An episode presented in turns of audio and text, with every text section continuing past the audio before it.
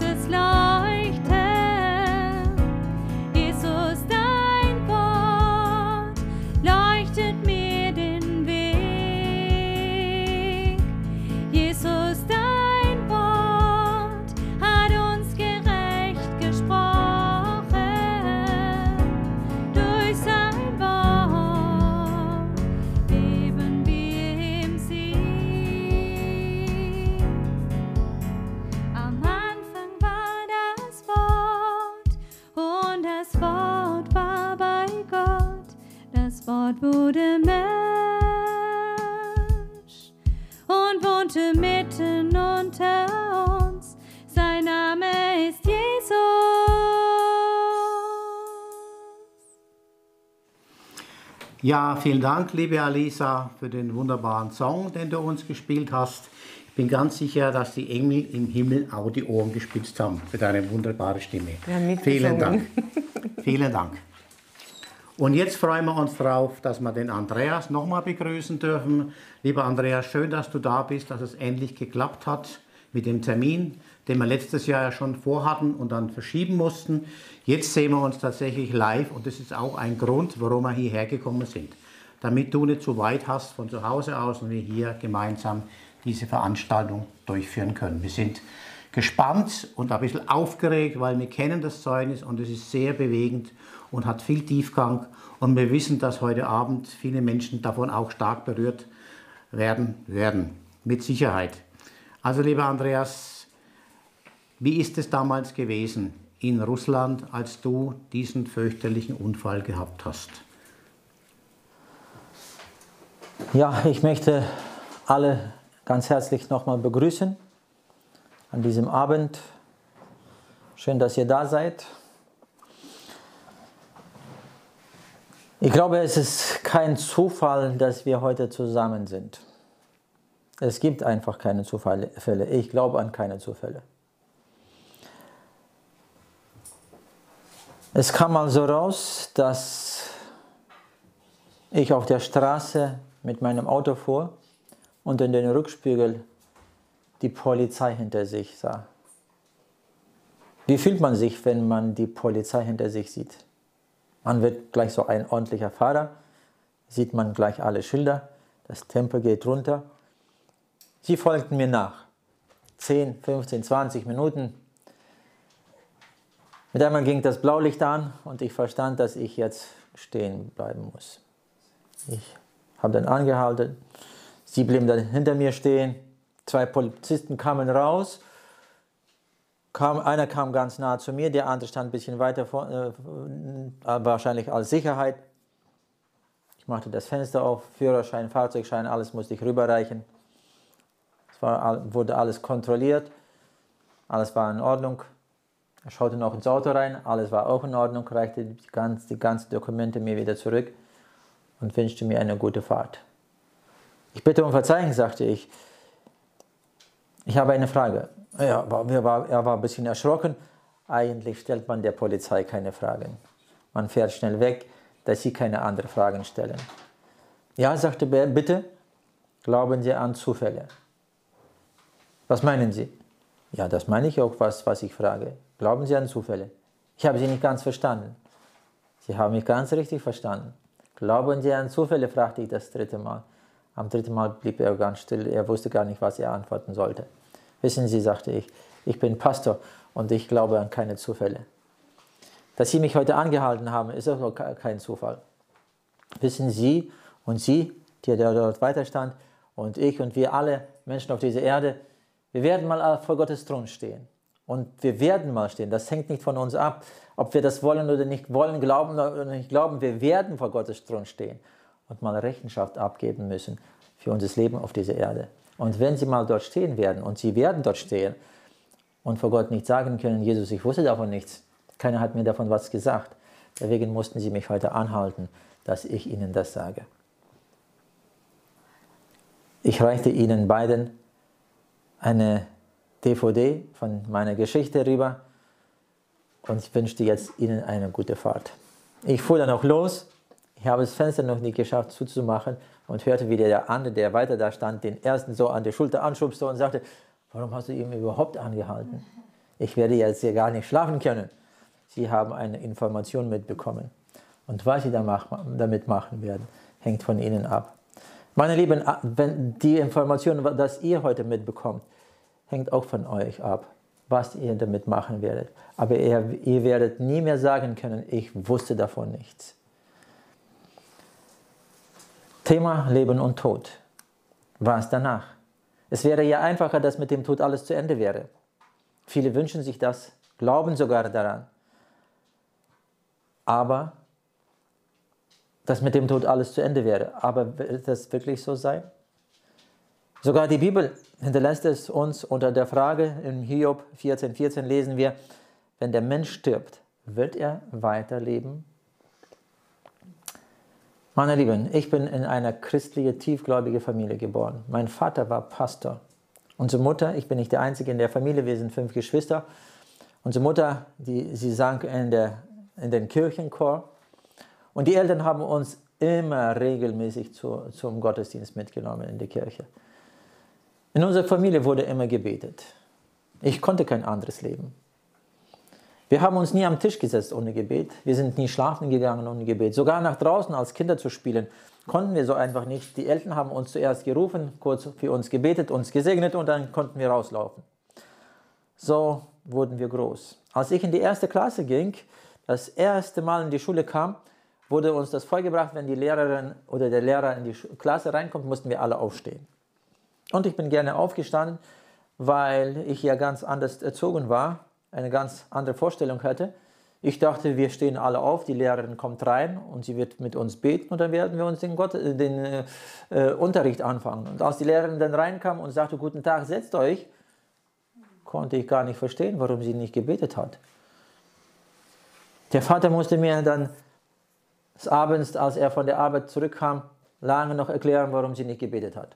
Ich konnte das nie, nicht verstehen. Wir waren so erzogen. Die Schule habe ich dann später fast ausgezeichnet beendet. Ich habe nie in meinem Leben geraucht, nie Alkohol getrunken.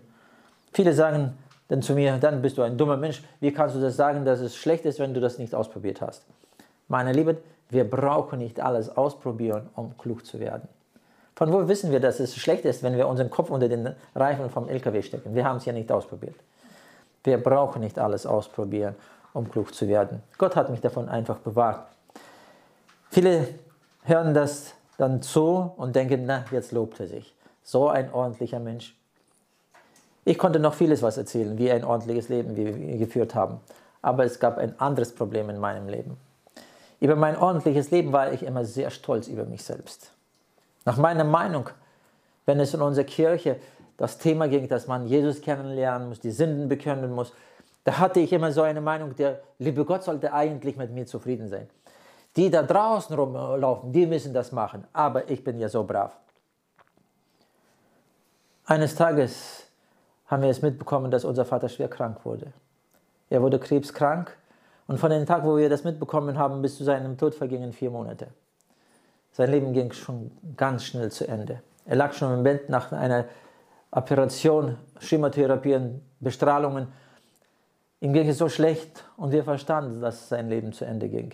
Eines Tages früh am Morgen bat er, dass wir Kinder zu seinem Bett kommen sollten. Er wollte Abschied von uns nehmen. Wir kamen dann zu ihm auch ran und von den Jüngsten bis zum Ältesten, einer nach dem anderen, so nach der Reihe, kamen wir zu ihm ran. Er gab für einen, jedem ein Segenswort legte auf jeden seine Hand, betete noch für uns, er segnete uns ins Leben rein. Dann mitnahm er Abschied von uns. Als ich dann an der Reihe war und ich zu ihm rankam, er schaute mir so traurig in meine Augen und sagte, Andreas, wenn du Jesus persönlich nicht kennenlernst, werden wir uns nie mehr sehen. Er legte seine Hand auf mich, betete noch kurz und in ein paar Minuten war er weg. dass ich in der christlichen Atmosphäre ja so erzogen war, konnte ich den Sinn seines, seiner Worte sehr gut verstehen. Ich verstand ja, dass er jetzt heimgegangen ist, als zum im himmlischen Vater gegangen ist. Und wenn wir uns nie mehr sehen werden, ist für mich nur noch ein Weg. Stellt euch mal vor, hin, wohin, wo, wohin? In die Hölle. Und das hat mein eigener Vater gesagt. Nach meiner Vorstellung sollte der liebe Gott jetzt eigentlich zufrieden mit mir sein. Und hier sagt mein eigener Vater, dass wir uns nie mehr sehen werden. Er hat mich in die Hölle geschickt. Und wann hat es noch gesagt, kurz vor dem Tod? Ich war so beleidigt auf ihn, ich war zornig auf ihn. Wie konnte er über mir sowas sagen? Und wann hat es noch gesagt, kurz vor dem Tod? Ich konnte ja gar nicht widersprechen, er war ja weg. An der Beerdigung habe ich auch gar nicht geweint. Ich war wirklich zornig auf ihn. Es vergingen noch ein paar Jahre nach seinem Tod. Und eines Tages am Sonntagabend in unserer Kirche, wo mein Vater mal diente, habe ich mein Leben Jesus gegeben. Und das war das Beste, was ich in meinem Leben gemacht habe. Bis heute habe ich es nicht bereut.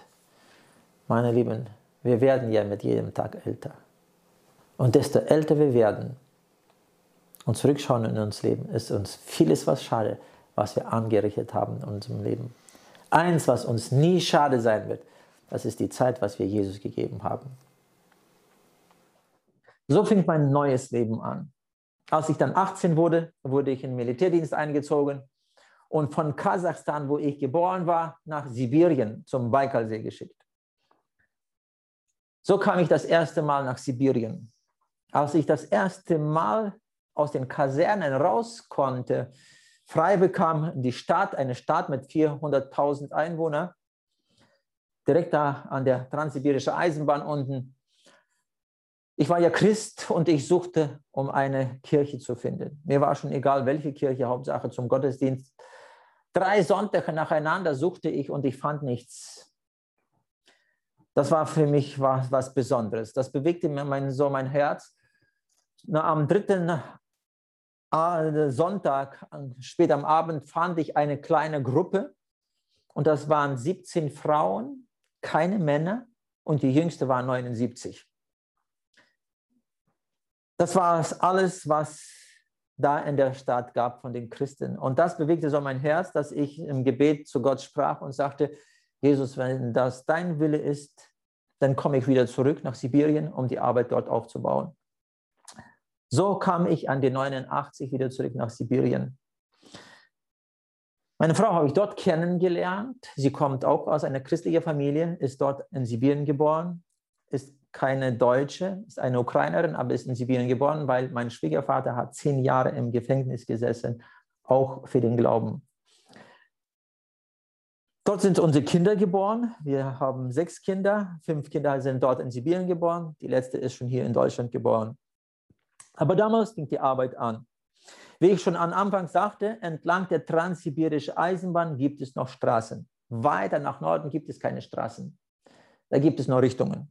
Was sind das für Straßen? Da sind die Bäume abgesägt, die Wurzeln ausgezogen, die Erde ein bisschen gerade gemacht und das ist die ganze Straße. Im Sommer kommt man gar nicht in die Dörfer äh, rein, äh, weiter nach Norden, äh, weil es überall Sumpf ist. Da kann man nur mit dem Hubschrauber oder mit dem Schiff über den Baikalsee oder entlang den Flüssen. Aber das ist eine sehr teure Sache, das konnten wir uns nie leisten.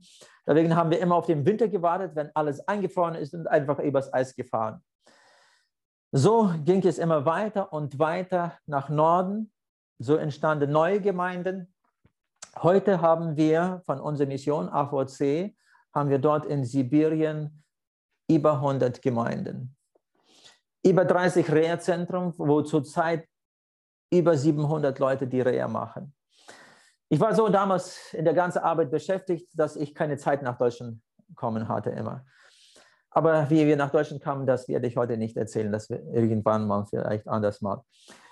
Aber damals fing die Arbeit an. Es ging immer weiter und weiter. So entstanden neue Gemeinden. Es war jetzt der 19. Januar 95. Das war Donnerstag. Ich war schon verheiratet. Wir hatten schon zwei Kinder.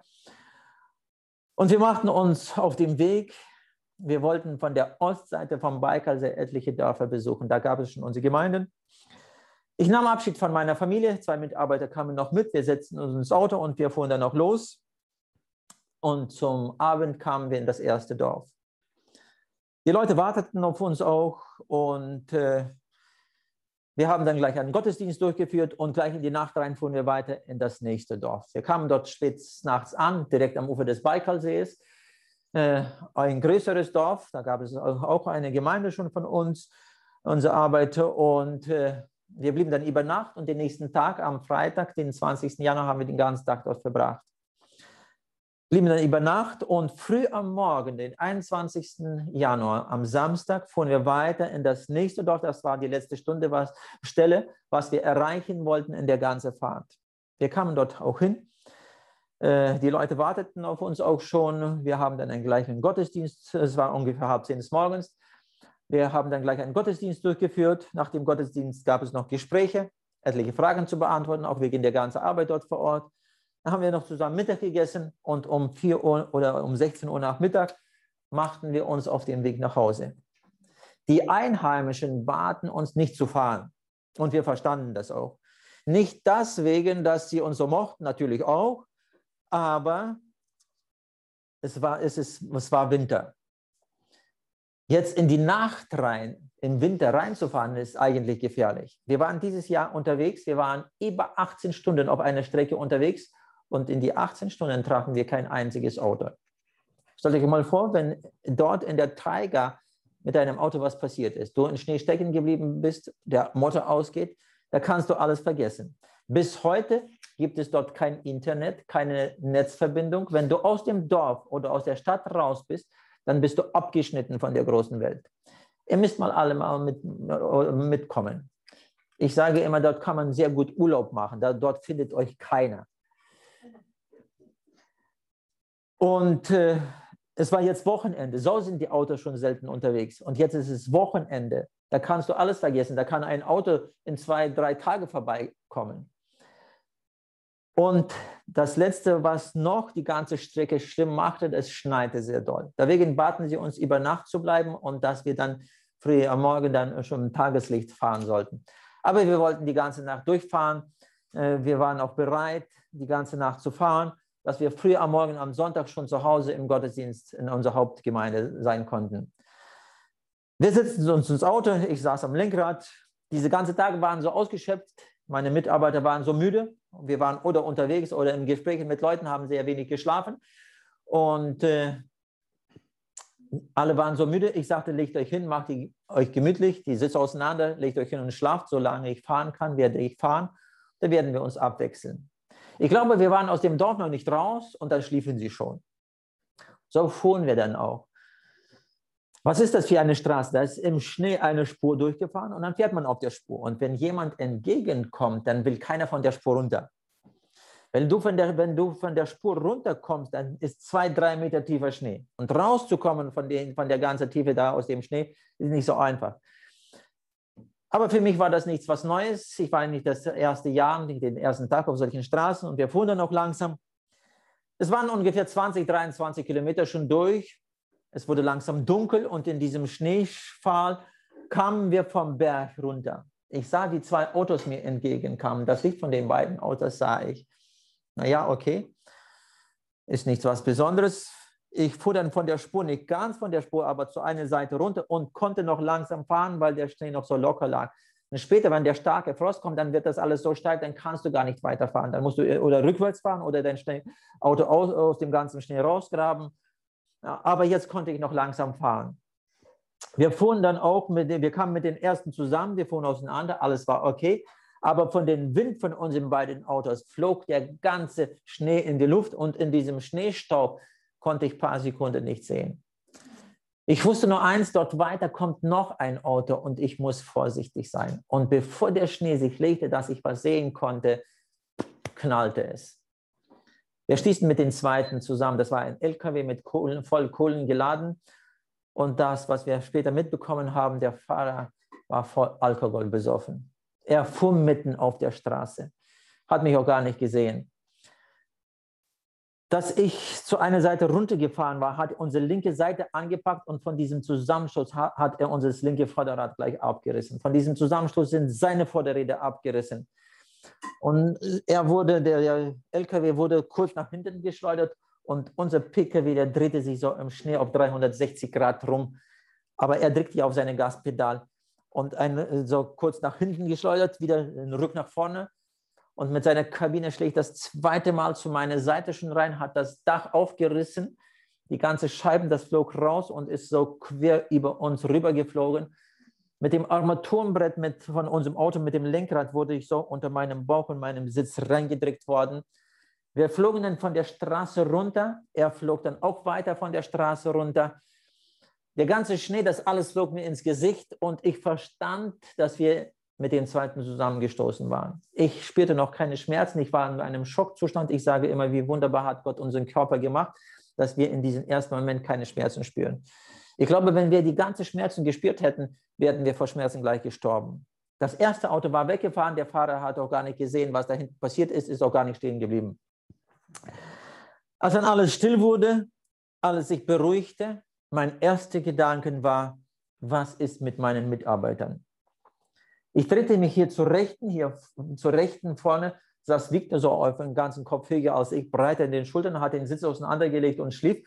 Und ich sah, wie er aufsprang und versuchte, die Tür aufzumachen. Sie war eingeklemmt, so mit der Schulter ein paar Mal und sie ging nicht auf. Und ich sah, wie er sich umdrehte und mit dem Fuß gegen die Tür knallte. Die Tür ging auf und er sprang raus. Na, dachte ich, wenn er rausgesprungen ist, ist alles okay. Ich drehte mich nach hinten auf der Hinterbank mit dem Kopf zur Rechten, schlief Sergei und Sergei war weg. Dachte ich, wo ist er jetzt? Von diesem Zusammenstoß ist er runtergerollt zwischen den Sitzen. Ich sah, wie die Hintertür aufging. Viktor machte sie auf, packte ihn so an den Schultern, zog ihn aus dem Auto raus und draußen fingen sie an zu lachen. Na, dachte ich, okay, wenn sie lacht, dann ist alles okay, jetzt muss ich von hier raus. Aber zu meiner Seite kann ich nicht, hier ist alles eingebogen, ich muss zu jener Seite raus. Ich fing mich dann an zu bewegen, dass ich unter den Lenkrad raus konnte. Später, als meine Mitarbeiter mich dann schon rausgeholt hatten, sagten sie mir, zwischen meinem Sitz und dem Lenkrad waren es nur 17 Zentimeter. Es war ein Wunder, dass meine Wirbelsäule nicht gebrochen war. Aber ich fing mich an zu bewegen und als ich mich bewegte, blieb mein linkes Bein hängen. Das war hier oben im Schenkel gebrochen. Ich sagte nur zum Viktor, sag ich, Viktor, holt mich bitte raus, mein Bein ist gebrochen, ich kann nicht allein. Sie hatten mich dann auch rausgeholt. Wie sie das gemacht haben, weiß ich nicht. Ich war im Bewusstsein, aber ich weiß es nicht. Sie haben meinen Mantel auf den Schnee gelegt, mich darauf gelegt, ein bisschen zugedeckt und fingen an zu beten. Es musste jetzt ein Wunder geschehen. Stellt euch mal vor, wir sind mitten in der Taiga. Es ist dunkel, es ist Samstagabend, es schneit und das nächste Auto konnte hier montags morgens vorbeikommen und wir haben keine Verbindung mit der großen Welt. Wir konnten hier einfach verfrieren. Sie fingen an, an zu beten, dass, es, dass jemand schnell vorbeikommt und uns mitnimmt. Und das war wirklich ein Wunder. Mir war es noch gar nicht kalt geworden. Es war auch ein großes Auto, das blieb stehen. Victor setzte sich rein, mich haben da auch irgendwie reingelegt. Sergei blieb dann an der Unfallstelle. Victor hat ihm versprochen, wenn er ins Dorf zurückkommt, schickt er jemanden hierher. Und so fuhren wir wieder zurück ins Dorf zum Krankenhaus. Zum Glück gab es in diesem Dorf ein Krankenhaus. Nicht in jedem Dorf dort gibt es ein Krankenhaus. Als wir schon unterwegs waren, ging der Schock langsam weg und ich fing an zu spüren starke, starke Schmerzen hier von der linken Seite. Ich bekam keine Luft mehr, ich konnte kaum atmen. Alles tat so weh. Ich sagte nur zum Viktor, sag ich, Viktor, ich glaube, meine Rippen sind auch noch gebrochen. Ich bekam keine Luft mehr. So kamen wir ins Dorf zum Krankenhaus. Sie brachten mich in die Aufnahme rein, legten mich auf eine tragbare Rauch. Die Schwestern stellten sich alle rund um mir herum und sagten, wir werden nichts machen, ist kein Arzt da. Ja, es war Samstagabend und die Ärzte hätten da wahrscheinlich nichts was Besonderes zu tun. Im Krankenhaus waren alle zu Hause. Zum Glück stand der Krankenwagen hier auf dem Hof und sie schickten ihn gleich, um den Arzt zu holen. Der Arzt war auch sehr schnell da, weil das Dorf nicht groß ist. Aber in dieser Zeit, wo wir auf den Arzt warteten, wo spürte ich, dass in meinen Augen alles dunkel wurde. Mein Körper wurde so steif, ich konnte meine Hände nicht mehr bewegen, meine Beine nicht mehr, mein gesundes Bein nicht mehr bewegen. Alles wurde so steif. Und innerlich, so von innen, verstand ich, dass ich jetzt langsam weggehe. Mit einmal spürte ich ein Atem in meinem Gesicht und das war der Arzt. Er kam reingelaufen und bückte sich so rüber über mir. Ich glaube, wenn er gestanden hätte, hätte ich schon nichts gesehen und nichts gehört. Aber er bückte sich so rüber über mir. Den Atem spürte ich in meinem Gesicht und ich sah ihn mit einmal vor mir, weil er mit seinen Fingern meine Augen aufmachte. Er wollte wahrscheinlich sehen, ob ich überhaupt noch lebe. Die zweite Hand legte er auf die linke Hand und so rüber über mir, drehte den Kopf plötzlich zu den Schwestern und ich hörte, wie er sagte noch, der Puls ist nicht mehr da. Er sprang dann auf, fing laut was zu sagen, zu schreien. Die Worte konnte ich schon nicht verstehen. Ich schätze, er hatte nur die Befehle abgegeben, was die Ärzte jetzt weitermachen sollten, äh, die Schwestern weitermachen sollten. Das letzte, was ich noch mitbekommen habe, wie die Schwestern die Tragbare so anpackten und entlang den Flur so mit mir liefen, das Klappern von ihren Schuhen hörte ich so von Weitem, von Weitem. Und da war ich weg. Sie liefen mit mir zum OP-Saal. Alles, was ich jetzt weiter erzählen werde, das haben mir später die Ärzte erzählt, die Krankenschwester, die Papiere, was ich mitbekommen habe aus dem Krankenhaus. Sie liefen mit mir zum OP-Saal. Das Krankenhaus ist in zwei Etagen. Sie mussten auch auf die erste Etage. Und als sie da ankamen, haben sie meinen Anzug von mir runtergerissen und haben mich sehr schnell vorbereitet zur OP. Ihnen interessierte jetzt nicht das gebrochene Bein. Sie wollten sehen, was von innen ist. Wenn der Puls nicht da ist, ist was von innen nicht in Ordnung. Als dann alles fertig war, ich wurde hier ganz aufgemacht und als sie mich dann aufmachten, dann bekam der Arzt Schreck. Weil mit dem Armaturenbrett, mit dem Lenkrad, das ich so unter meinem Bauch und meinem Sitz reingedrückt war, worden war, damit waren alle meine Organe abgerissen, verrissen, die ganze Därme, Magen, Milz, das Zwergfell, die Lunge von der linken Seite und meine ganzen Organe waren hier und das Herz geschleudert. Drei Liter Blut war schon in meinem Bauch vermischt mit den verrissenen Organen und im Krankenhaus gab es keine Reservenblut. Der Arzt wusste gar nicht, was weitermachen. Okay, wenn das Herz stehen bleibt, kann man ja die Geräte anschalten, aber wenn da kein Blut ist, was nutzt das alles? Er hat sich dann entschieden, hat eine Schwester einfach ins Dorf geschickt, die, sie lief von, dann, dann von Haus zu Haus, um Spende zu suchen. Die Schwester war dann weggelaufen und in dieser Zeit holten sie die ganzen Organe raus, fingen das Blut aus meinem Bauch irgendwie rauszuschöpfen, durchzusieben und zurück in meinen Adern reinzulassen. Das hat mir schon später zu Hause erzählt, als ich schon zu Hause, anderthalb Monate war ich zu Hause in einem Krankenhaus. Als ich dann nach Hause kam, hat mir ein ein Arzt, einen Dozenten aus einer medizinischen Uni das erzählt. Sie besuchte unser Gottesdienst, sagte Andreas, als ich das zu hören bekam, dass sie das Blut wieder zurück in deinen Adern reinließen, standen alle meine Haare zu Berge. Sagte, das Blut kann man verarbeiten, aber erstens nicht so schnell. Und dazu braucht man auch Geräte. Sogar die Geräte können das nicht so schnell machen. Das ist äh, schmutziges Blut und das ist gefährlich medizinisch äh, unmöglich. Ich fragte sie dann auch, wenn die Ärzte das wussten, dass es unmöglich war, warum machten sie denn das? Dachte, ja, was sollten sie noch machen? Oder du stirbst ohne Blut oder du stirbst so. Und sie gingen einfach das Risiko zu. Sie fingen das Blut wieder zurück in meinen Adern reinzulassen. Und in ein paar Minuten blieb das Herz wirklich stehen. Sie haben dann festgestellt, dass mit mir alles zu Ende war, legten die ganzen Organe wieder zurück, machten meinen Körper auf vier Klammern zu legten meinen Körper auf die Tragbare rüber, deckten mit einem Tuch zu und brachten meinen Körper in ein anderes Zimmer raus. Dort sollte mein Körper noch zwei Stunden liegen bleiben, um weiter in die Todeshalle zu transportieren. So blieb mein Leben auf dieser Erde stehen. Bevor ich jetzt weiter was erzähle, meine Lieben, ich möchte jedem von euch sagen, wir werden ewig leben. Ob wir das wollen oder nicht wollen, glauben oder nicht glauben, meine Lieben, von uns hängt das nicht ab. Das ist Gottes Plan. Gott hat uns das Leben auf diese Erde gegeben, 20, 30, 50, vielleicht 90 Jahre. Aber das ist der Zeitpunkt, dass wir uns vorbereiten für das ewige Leben. Und ich und du, mein lieber Freund, wir werden ewig leben. Es steht nur die Frage, wo?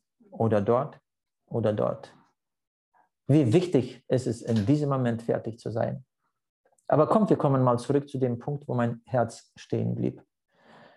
Wir lassen meinen Körper, das interessierte sowieso schon keine mehr. In diesem Moment, wo mein Herz stehen blieb, spürte ich, wie ich aus meinem Körper rausgegangen war. Und das war so natürlich, wie man aus einem Zimmer rausgeht. Ich hatte keine Gefühle, dass ich tot war. Ich konnte sehen, ich konnte hören, ich konnte mich bewegen, so wie immer. Es ist schwer zu verstehen, wo wir in unserem Körper sind. Aber in ein paar Worten, meine Lieben, ich kann meinen Arm verlieren, aber ich bin ja hier. Ich kann meine beide Arme verlieren, aber ich bin ja hier. Ich kann meine Arme, Beine verlieren, aber ich bin ja hier. Meine Lieben, das ist nur unser Körper. Unser Ich wird nie sterben. Das wird immer leben. Ich ging äh, aus meinem Körper raus und fing nach oben zu steigen. Vor mir sah ich mit einmal die Decke und da kam der Gedanke, was jetzt weiter? Das wird ja mich jetzt aufhalten. Ich kam bis zur Decke und ich ging durch sie durch. Sie störte mich nicht. Ich ging durch die nächste Etage, durch das Dach vom Krankenhaus, das störte mich auch nicht. Und mit einem Augenblick war ich über dem Krankenhaus. Ich schaute runter und wieder stört mich nichts. Kein Dach, keine Zwischenwände. Ich kann alles sehen, was in dem Krankenhaus passiert. Ich sehe meinen Körper auf dem Tisch liegen. Und die erste versucht mit meinem Körper was zu machen. Elektroschock, künstliche Beatmung. Sie versucht mich zurück ins Leben zu bringen, so nach ihren Vorstellungen. Nach meiner Vorstellung, dass ich das so sah, dachte ich, was wollen Sie mit meinem Körper? Ich will nicht mehr zurück. Mir geht es hier so schön. Mir tut nichts mehr weh. Ich will nicht mehr zurück. Und in diesem Moment höre ich mit einmal ein Singen. Das Singen kam von allen Seiten, von oben, von unten, von vorne, von hinten, von rechten, von linken, von allen Seiten. Meine Lieben, ich habe mal in, an der Musikschule studiert. Ich bin kein professioneller Musiker, aber ich weiß, was Musik ist.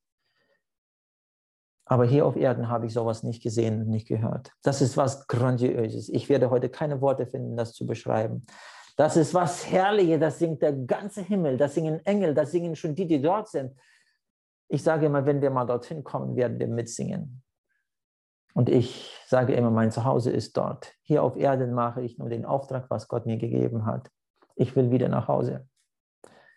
Ich höre das Singen und dass ich so runterschaue auf das Krankenhaus, auf, da auf dem OP-Tisch, da mein Körper, auf die erste, was die da versuchen zu machen und höre das Singen und da dachte ich, wer kann hier noch singen?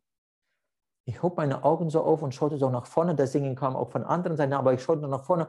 Und von Weitem, von Weitem sah ich eine große Schar Menschen in weißen, glänzenden Kleidern. Und sie kamen mir entgegen. Sie kamen und sie sangen auch und sie kamen immer dichter und dichter. Das Singen wurde immer lauter und lauter. Und als sie so drei, vier Meter schon vor mir waren, so dass ich die Gesichter schon erkennen konnte, mit einmal trennt sich von der ganzen Schar ein junges Mädchen und kommt zu mir. Sie ist auch in diesem weißen, glänzenden Kleid, singt mit denen alle mit und kommt zu mir. Und in diesem Moment, wo sie zu mir kommt, ich schaue sie so an und ich erkenne sie mit einmal. Das war ein Mädchen aus unserer Gemeinde, die wir beerdigt hatten vor zwei Monaten vor meinem Unfall. Sie war damals 17, Leukämie krank und Ende November war die Beerdigung. Ich habe selbst als Pastor die, auf der Beerdigung gepredigt. Und jetzt nach zwei Monaten mein Unfall. Und sie kommt mir entgegen, so strahlend im Gesicht, singend, kommt sie zu mir, so zu meiner rechten Seite, bleibt bei mir so stehen, schaut mir so in die Augen und nimmt mich an die Hand. In diesem Moment, wo sie mich an die Hand nahm, hörten sie alle auf zu singen. Es war so eine Vorstellung, als sie alle auf was warteten. In dieser Stille hält sie mich so an die Hand, schaut mir so in die Augen und sagt, Andreas, du bist auch da? Sagte ich, natürlich. Wie wunderschön, sagt sie. Und in diesem Moment fangen sie wieder alle an zu singen. Meine Lieben, es war so eine Vorstellung, als wenn der ganze Himmel mir entgegenkam. Und ich möchte euch Mut machen, es lohnt sich an Jesus zu glauben. Es lohnt sich, diesen Weg zu gehen. Es lohnt sich, als Christ zu sein. Uns erwartet die beste Begegnung, was wir jemals erlebt haben. Kein Präsident wird hier auf Erden so aufgenommen, wie wir dort aufgenommen werden. Ich warte auf diese Zeit. Ich sage immer, uns werden sie keine rote Teppiche ausrollen. Wir werden auf den goldenen Straßen des neuen Jerusalems gehen und selbst Jesus kommt uns entgegen. Ich warte auf diese Zeit. Sie fingen wieder alle an zu singen und hier ein Augenblick und ich bin über unsere Stadt, über dem Haus, wo das Mädchen mal wohnte, ein neun Etagenhaus auf der siebten Etage, die Familie und ich bin über dem Haus. Ich schaue runter und wieder stört mich nichts. Kein Dach, keine Zwischenwände. Ich kann alles sehen, was in jeder Wohnung passiert. Ich werde das jetzt nicht alles beschreiben, auch in der Wohnung von der Familie. Ich sehe, jeder, jeder, wer was macht. Als nach anderthalb Monaten ich nach Hause kam oder sie mich nach Hause brachten, wegen meinem gebrochenen Bein, weil ich so im ganzen Gips eingemacht. Es war gegen Mittag, wo sie mich nach Hause brachten. Und zum Abend wurde unser Haus stopfend voll. Die Leute aus unserer Gemeinde wussten, dass ich tot war und jeder wollte mal hören, was ich erlebt habe. Die Mutter von diesem Mädchen, die war eine von den ersten, die zu uns kam. Sie, ich lag dem, im Wohnzimmer auf der Couch so. Sie nahm einen kleinen Kinderstuhl, setzte sich nieder zu mir und als die Leute sich alle versammelten, fing ich mein Erzählen davon an. Ich fragte sie, kannst, kannst du dich erinnern an den Abend, wo der Unfall war? Es waren ja anderthalb Monate schon vorbei. Ich sagte, na, so ungefähr. Und dann fing ich zu beschreiben, alles, was ich in der Wohnung gesehen habe. Alles, was die ganze Familie gemacht hat, selbst was sie, die Mutter von diesem Mädchen, mit was sie beschäftigt war. Sie wurde ganz blass, sie fing an zu zittern und sagte, Andreas, von wo weißt du das alles? Du warst ja nicht da. Sag ich, warte mal, aber war das wirklich so? Sagt sie, aber eins zu eins, aber von wo weißt du das? Du warst ja nicht da. Und da sagte ich ihr, von wo ich das wusste. Für mich war das nur noch eine Bestätigung, dass das wirklich so war. Die Mutter saß im Wohnzimmer. Ich sagte auch, wie die ganze Möbel stand. Sie saß im Sessel. Ich sagte auch, in welchem Sessel sie saß, wie das Sessel stand, in welcher Position, in welcher Kleidung sie war. Und sie saß im Sessel, hat den Kopf so auf die Hände gestürzt, so nach vorne gebückt, auf die Knien sich so aufgestürzt, so nach vorne gebückt und saß und weinte und sagte, ich habe wirklich da gesessen und geweint und hat mir auch gesagt, warum sie geweint hat. Und ich sah, wie die Tränen einfach auf den Boden tropften. Ich schaute mir das so alles an und in diesem Moment höre ich mit einmal eine Stimme, eine Stimme, die das ganze Universum durchdrang. In dieser Stimme spürte man Kraft, Macht, aber trotzdem Liebe. Und von dieser Stimme konnte man sich nirgendwo verstecken. Nicht dort oben, nicht hier unten auf der Erde, nicht unter der Erde. Und ich konnte gleich verstehen, dass jetzt Gott mit mir spricht.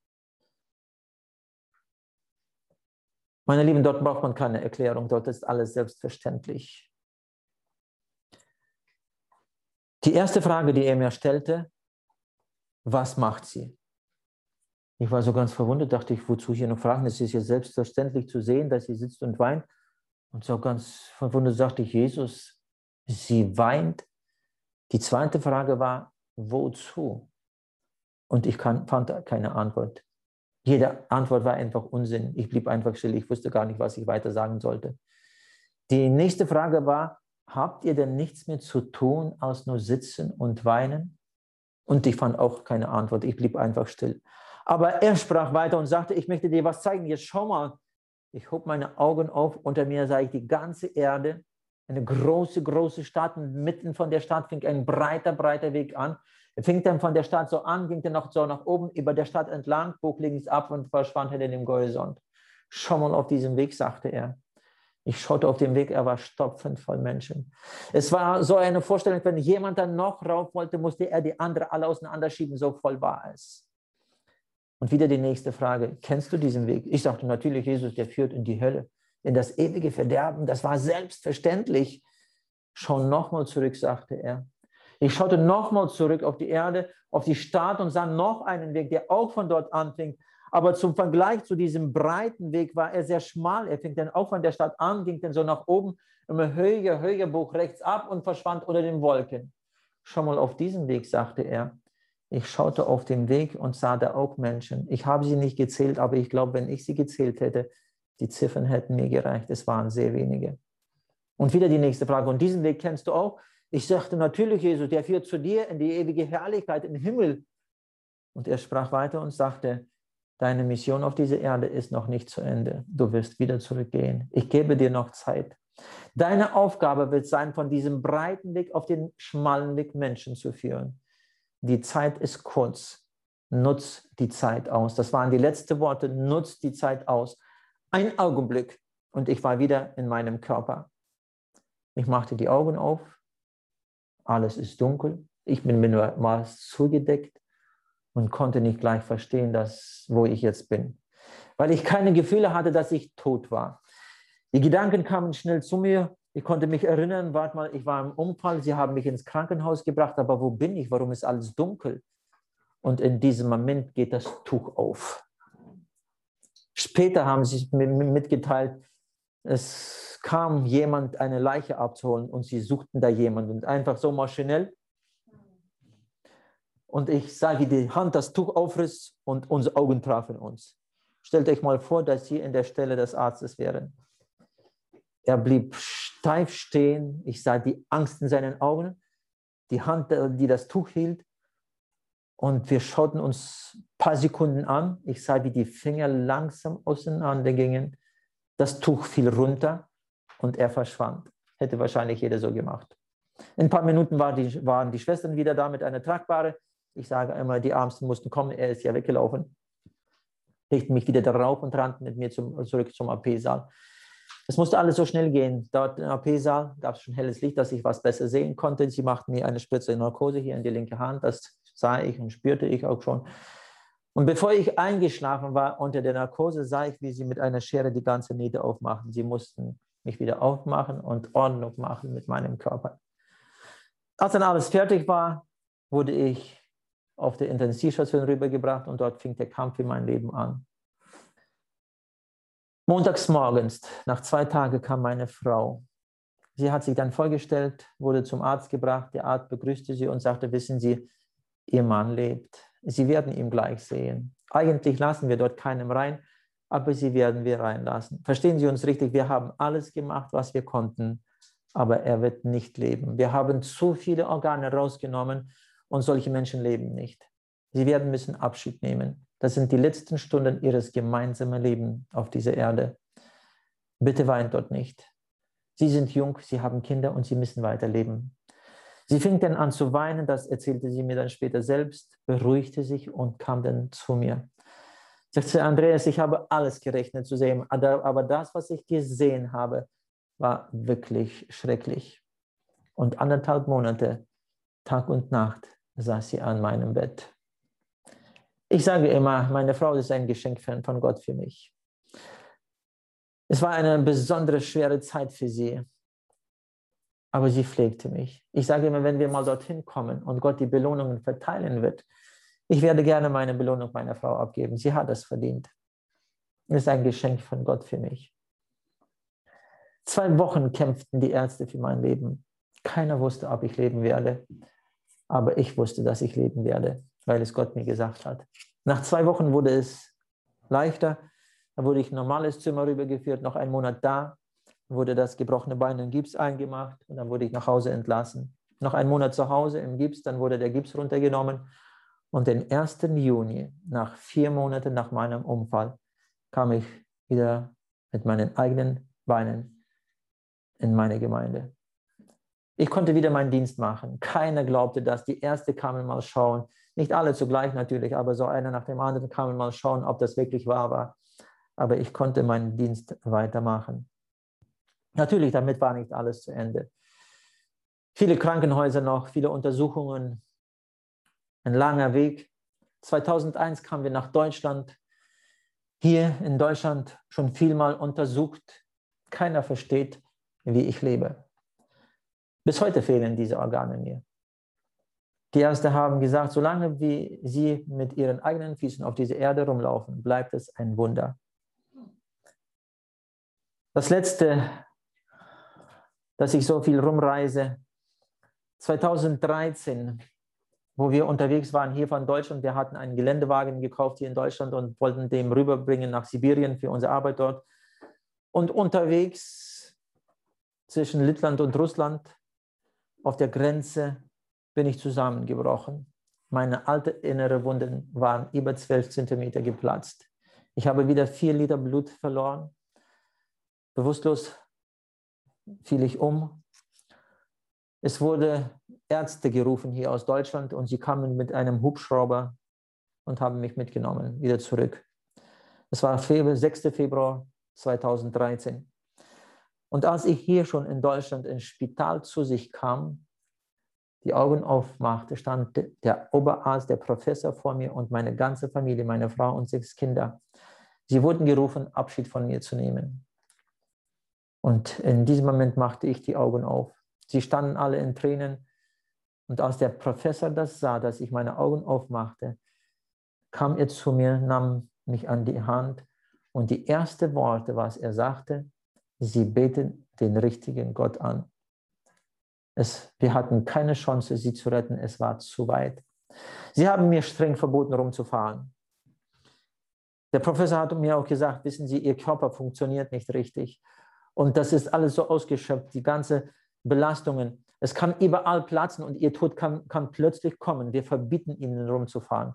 Ich fragte ihm auch, was soll ich dann weitermachen? Sagte, weiß ich nicht. Soll ich einen Sarg kaufen und auf den Tod warten? Sagte, das sieht so aus.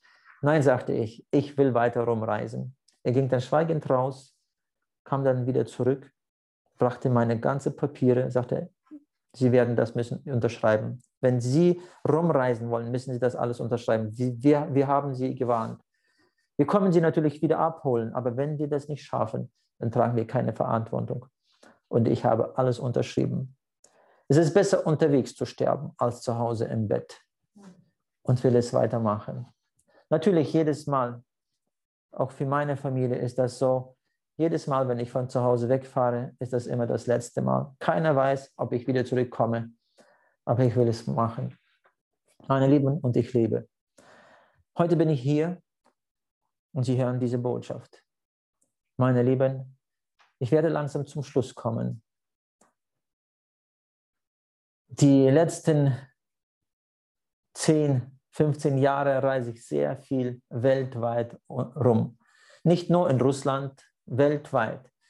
Wenn man so auf die Karte schaut, von Australien aus rund um die Erde bis Alaska, bin ich schon viele, viele Länder durchgereist. Ich war schon an verschiedensten Orten, in Moscheen, buddhistischen Tempels, in Schulen, Knasten, äh, Krankenhäuser, bei den in Präsidentspalasten, verschiedensten Ländern.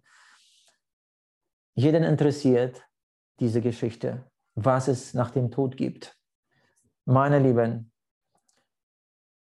ich sage immer, wir werden ewig leben. Ob wir das wollen oder nicht wollen, glauben oder nicht glauben, wir werden ewig leben. Und wir müssen uns entscheiden, was wir machen wollen nach dem Tod, wo wir die Ewigkeit verbringen wollen.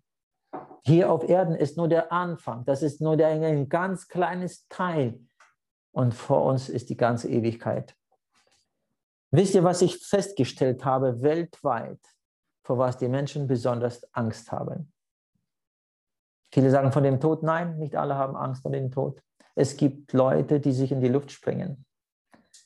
Was ich festgestellt habe, vor was die Menschen besonders Angst haben, sie haben Angst, ehrlich zu sein für sich selbst. Wir kennen ja alle Betrügen aber sich selbst kennen wir nicht betrügen. Wir wissen ja alles, was in unserem Leben abläuft. Ich möchte mit zwei Fragen schließen. Mein lieber Zuhörer, sei mal ehrlich für sich selbst in diesen, an diesem Abend. Schau mal in dein Herz rein, in dein Leben rein.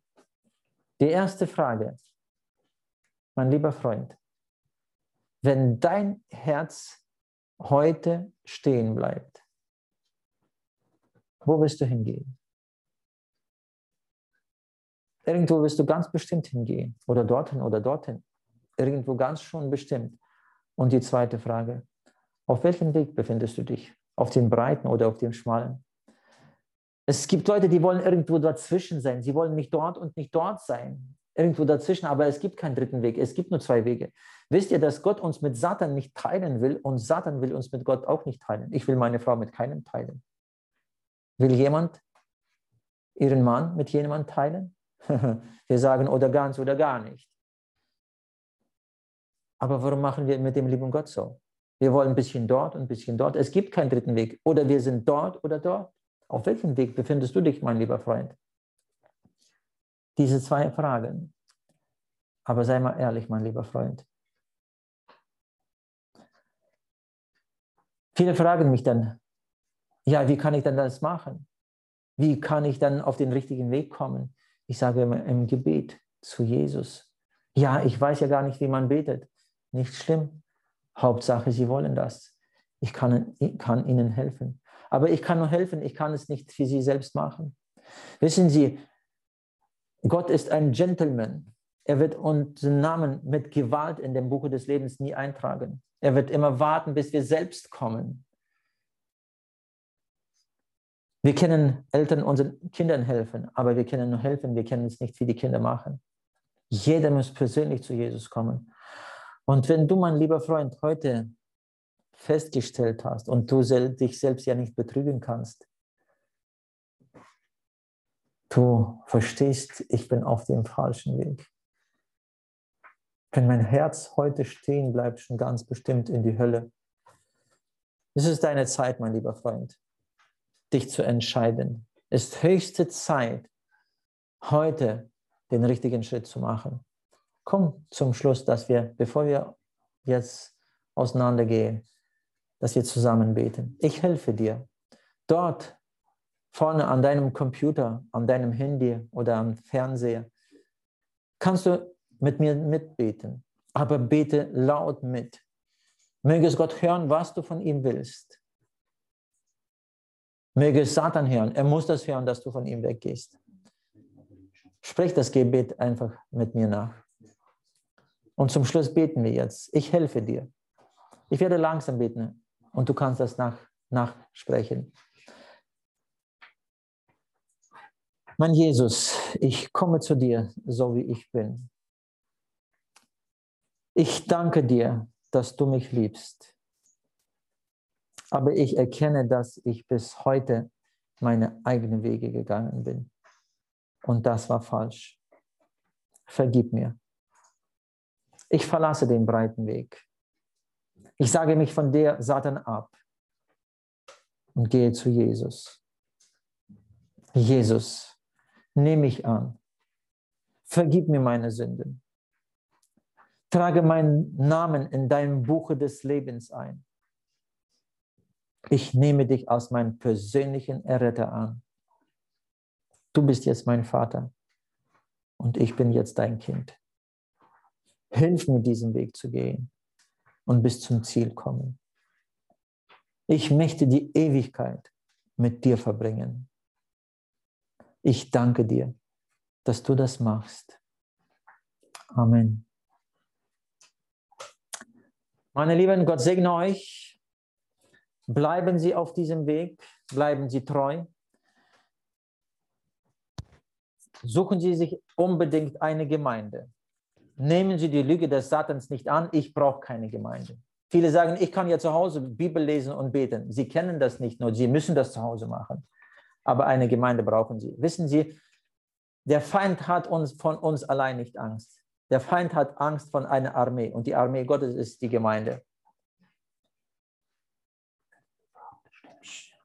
Kommen Sie zum Gottesdienst. Suchen Sie, schließen Sie sich eine Gemeinde an. Dort in der Nähe, wo Sie leben. Bleiben Sie treu. Und wenn wir uns auf dieser Erde nie mehr sehen werden, dann werde ich auf Sie dort oben warten. Ich werde dorthin gehen. Wenn jemand zuerst dorthin kommt, warten Sie auf mich. Ich komme auch dorthin. Und dann werden wir Jesus zusammen loben und preisen. Aber bleiben Sie auf diesem Weg. Es lohnt sich. Gott segne Sie. Danke.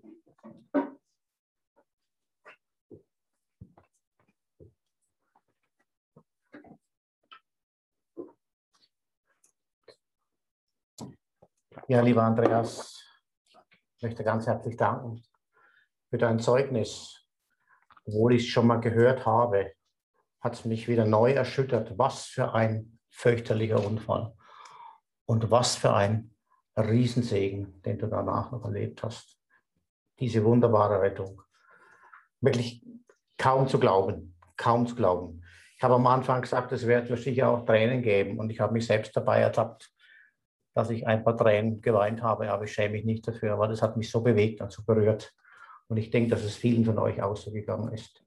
Ich möchte noch mal zum Abschluss noch was sagen, was mich so besonders einfach äh, beeindruckt oder hängen geblieben ist an zwei Sätzen und zwei Dingen, die der Andreas gesagt hat. Der eine Satz war, nutze die Zeit aus. Mhm. Und denke, das ist was, was wir uns wirklich zu Herzen nehmen sollen, dass wir diese möglich diese Zeit nutzen sollen, die wir uns, die jetzt wir noch haben, um wirklich den Menschen von Jesus zu erzählen. Und da wirklich alle Möglichkeiten und alle Register ziehen, die uns im Moment zur Verfügung stehen. Und sich nicht ausbremsen lassen und sagen, es ist nicht möglich, das Evangelium zu verkünden, nur weil jetzt wir einen Lockdown haben oder weil wir Corona haben. Also ich habe am Anfang gesagt, mich hindert die Maske nicht, äh, von Jesus zu erzählen. Also es ist ein Blödsinn und mich hindert auch kein Lockdown, von Jesus zu erzählen. Wir haben jetzt über Zoom zum Beispiel eine Möglichkeit, so für viele Menschen das Evangelium zu verkünden. Ich möchte euch da Mut machen, einfach euch auch leiten zu lassen durch den Heiligen Geist, einfach Ideen geben zu lassen. Wo kann ich denn das Evangelium wie verbreiten? Und der zweite Satz, was mich wirklich äh, bewegt hat, ist wirklich, ähm, was du gesagt hast, lieber sterbe ich unterwegs im Dienst für Jesus, für unseren König, als zu Hause im Krankenbett oder im Krankenhaus. Und ich denke, wir müssen jetzt nicht unbedingt das, die so eine Geschichte erlebt haben wie Andreas und solch einen tragischen Unfall. Mhm. Aber sind wir nicht auch manchmal so ein bisschen bequem in unserem Sessel? Also ich rede jetzt nicht vom Bett, ist uns nicht, irgendwann sollte uns bewusst sein, gerade uns Christen, dass wir irgendwann vor Jesus stehen und vielleicht dann keine Ausrede haben, warum wir nicht aufgestanden sind von unserem Sessel, aus unserer Bequemlichkeit, aus unserer Komfortzone rausgegangen sind und den Ruf Gottes vielleicht mhm. überhört haben, dass er gesagt hat, so geh raus, geh und verkünde das Evangelium. Es sind noch so viel, viel zu viele Menschen auf dieser breiten Straße. Und wir werden das dann hören vor unserem Herrn. Ich will das nicht hören. Ich will das wirklich nicht hören. Und ich wünsche euch auch, dass ihr euch das zu Herzen nehmt, dass ihr, dass, dass ihr brennt für Jesus und diesen, da diesen Wunsch habt, ich sage es nicht Ehrgeiz, sondern diesen Wunsch habt, einfach Jesus zu dienen, wirklich bis zum, ja, so wie er es einfach möchte von jedem die Zeit auszukosten. Wir wissen nicht, wie lange wir noch Zeit haben oder wie lange jeder von uns noch Zeit hat und nehmt es ernst. Und wenn es Menschen heute Abend, Personen dabei habt, die, das, die Jesus noch gar nicht gekannt haben und gar nicht wissen, was das bedeutet, dann macht euch auf den Weg und hoffentlich habt ihr dieses Gebet mitgesprochen. Vielleicht ist es manchmal auch nötig, es nochmal zu sprechen und Jesus nochmal ganz neu zu sagen, ja, ein Leben gegeben für den Herrn der Welt. Genau. Und ich wünsche euch wirklich, dass ihr darüber nachdenkt. Und manchmal ist es auch ganz äh, äh, hilfreich, eine unruhige Nacht zu haben, nach gerade so einem Zeugnis und nach dem, was man gehört hat. Ich wünsche euch trotzdem eine gute Nacht, eine gute, unruhige Nacht. Und, und bis bald und alles Gute euch, Gottes Segen.